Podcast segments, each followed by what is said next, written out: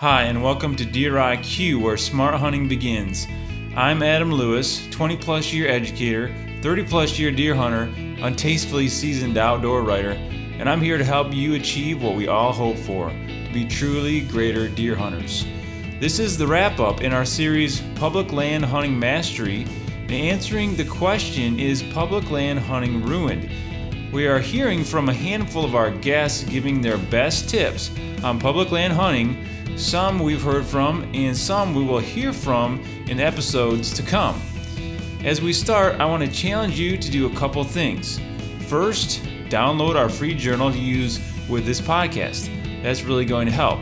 Second, as you do that, here are the top look-fors or things to look for during this episode.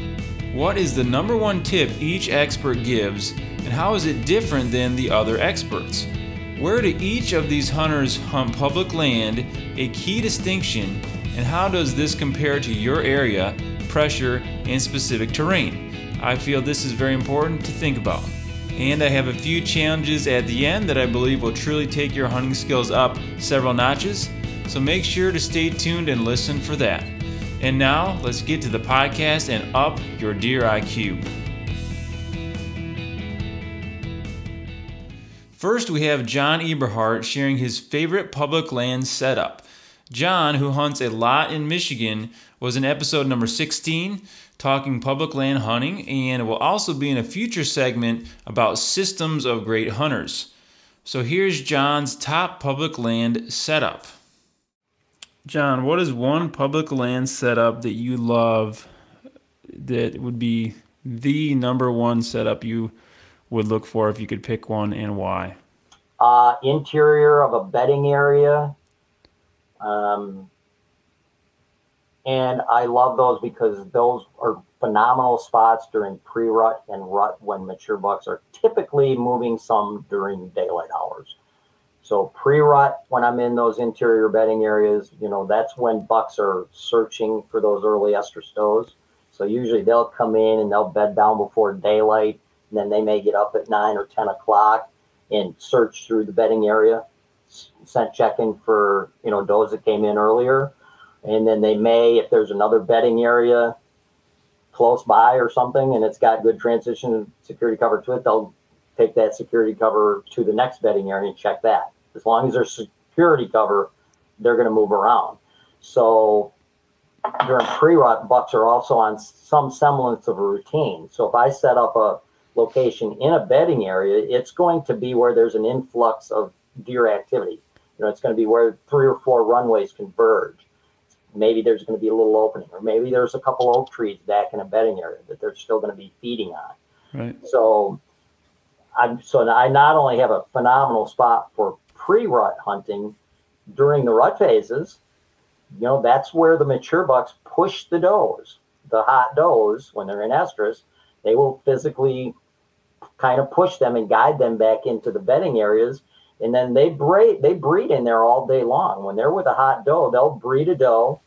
That doe will bed down. They'll probably bed down 10 to 15 yards downwind of her. Then 20 minutes to a half hour later, the buck will get up. He'll go nudge her. They'll play the 30, 40-yard running game through the bedding area, breed her again. And they do that all day.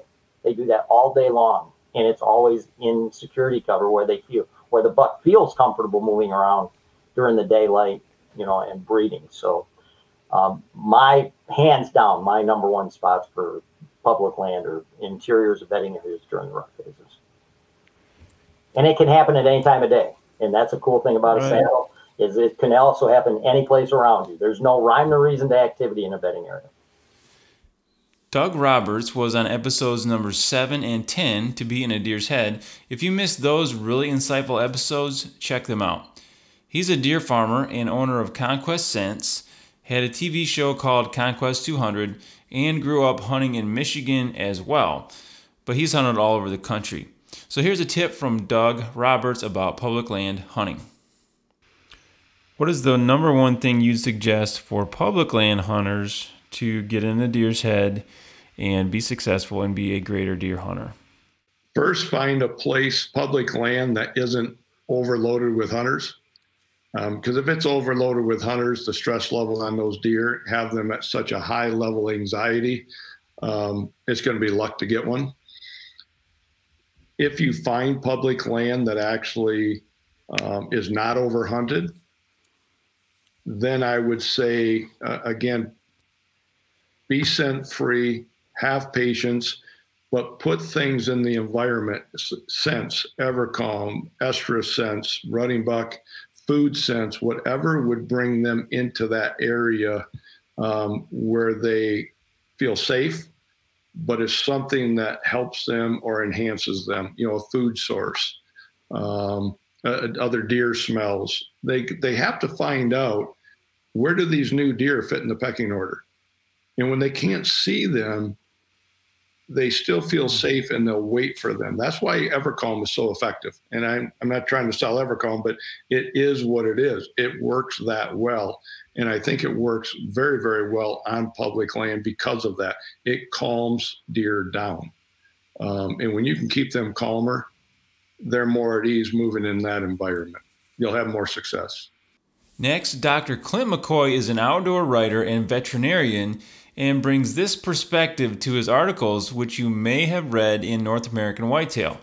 He will join us for a future podcast on private land hunting, but here he discusses his take on his approach to public land hunting, and Clint is an Illinois guy in farm country, so consider that on his perspective. Clint, what's your top tip for the current ultra-pressured public land hunting guys, and how a hunter can still be successful on public land even with the increased pressure? Yeah, so the whole public movement now has really gotten guys to go deeper, you know, longer distances. So if I literally have done this, I found some of the best sign on some public grounds, both here and in Indiana. We're talking within 50 to 100 yards of some parking areas. You know, they know when you're there. When you pull in, big buck's going to lay up in there and go, human. So you don't always have to go deep, because the deeper you go, the more crowded it's starting to get. The moral of the story there is, don't sleep on what looks crappy. Like via aerial map, if it looks crappy and like there's no way I'm going to kill a deer there, if that's your gut reaction, it's everybody else's reaction when they look at it too.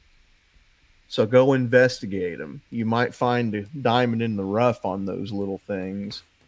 The apps and the GPS, you know, satellite photos have so evened the game for everybody. Everybody sees the same thing. Everybody's going to go. Everybody sees the pinch points. Everybody sees the islands out in the middle of the swamp. Everybody sees that. And so they go there. So you almost have to not use that stuff, or just realize that, hey, this is so obvious. I should probably just stay away from that. 'Cause this past winter, I did some scouting. I'm like, I'm going to go with that back in this deepest spot I can in the swamp. It's over a mile walk. It's like the center of this public. And on the way, I found some good sign, like a couple hundred yards from the road. Marked that, you know, and the deer was even still there. I found like really big droppings. I'm like, okay, there's a buck still hanging out up here. And there was fall sign too. And then when I got super deep, I'm seeing tree stands and stuff. And I'm like, yeah, because everybody's knows the secret now, right?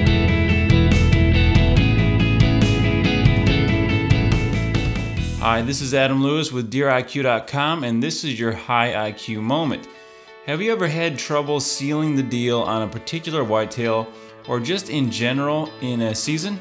You do all the work, and then when the opportunity comes, for some reason you can't put a tag on the animal.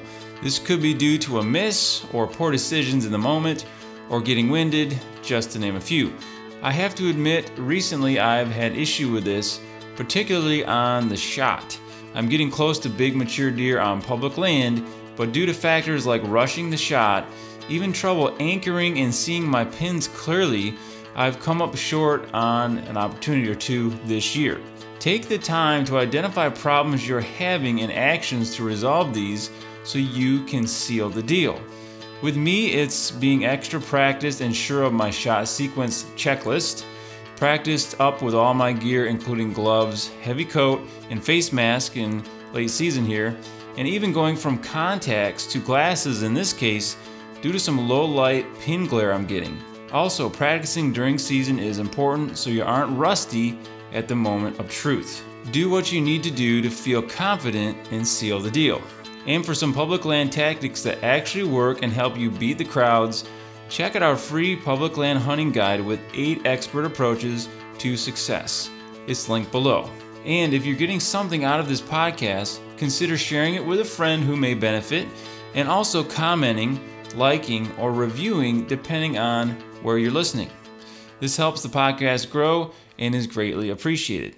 Okay, and now back to the podcast. Jimmy Sites is host of the popular TV series Spiritual Outdoor Adventures and hunts all over the world for a variety of species. His home is in the hills and large reservoirs of Middle Tennessee, and he does quite a bit of whitetail hunting there, and yes, some public land hunting. Here's his secret to success on areas just like this. Jimmy, what is one public land tactic or setup that you love? If you could pick just one to use. I'm going to go back to hunting core land with a boat. When you find Corps of Engineer land that is on a landlocked lake, so to speak. So in other words, you can't drive to that core land from a road or have access to it through some property because it's all private. You can get to it with a boat. And so I will find on my maps where this core land is at, and I will go around with my boat and I will scout that lake shore and find pockets and spots. And I'll get out, I'll make sure there's not a dwelling within 100 yards, the legality for the hunting purposes. I'll make sure that that it's a big enough area of core that I would actually have a shot. And then I'm looking for ancestral trails. So I love ancestral trails, and if I can find those on the core slivers, I'm going to kill a deer there. So at that point, I start to strategize, what's my entry point here? Which side do I need to park my boat on? Because many times I'm within 20 yards of my boat when I'm hunting. And so I want to hide my boat the best I can. Plus, I don't want people driving by on the lake in their boat to have my boat just sticking out. So I'll find a good old, tree that's fallen, and I'll get in behind it with my boat. And then you got to be careful that snakes haven't dropped in your boat when you get back in the dark. This is all that stuff. It's all fun. But that's the tactic, is the use of a boat, finding the right spot, making sure there's an ancestral trail, setting up downwind. And then you can't clear anything that's any bigger than your thumb. So you can't go in there and chop a bunch of stuff up and create your lanes. You got to be able to abide by the core laws. And sometimes it's as thick and gnarly as the Amazon jungle. And I've been there. But it's a lot of fun, and you can get a lot of deer activity. Dr. Jeff Kelly was in episodes numbers 13 and 14 talking public land hunting approaches, especially out-of-state hunting. And here he shares his number one thing he looks for when hunting out of state. When it comes to public land, is there a particular setup that is favorite to you, or something you're really looking for that you... when you see that, or when you can replicate that to you, that is the best possible setup? Yeah. I probably target tight pinch points more than anything. Whether it be using a river, a lake, agriculture field, out in a lot of the areas that I hunt, finding those timber pinch points, I think I probably had more success on those. And then, the tighter the pinch point, obviously, the better. But again, I typically go during the rut as well. So finding, I'm not necessarily hunting food, I'm hunting travel routes. And then the tighter the timber pinch point or whatever it may be, the tighter the better when it comes to that. So and sometimes it's a 50-yard swath of woods or something that they're going to use. So when I'm looking at in e-scouting and digital scouting, I'm really looking for the tightest spots I can get into as far as pinch points, especially when you have a bow. That's, I mean, yeah, you don't have that much room, to go hunt big timber and stuff like that. You got to find pinch points.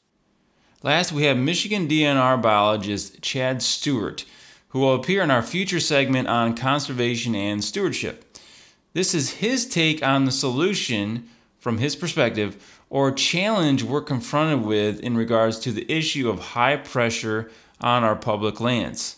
Is there a fix? Here are Chad's thoughts. There's been the last few years a lot of what people would say an increase in public land hunting popularity.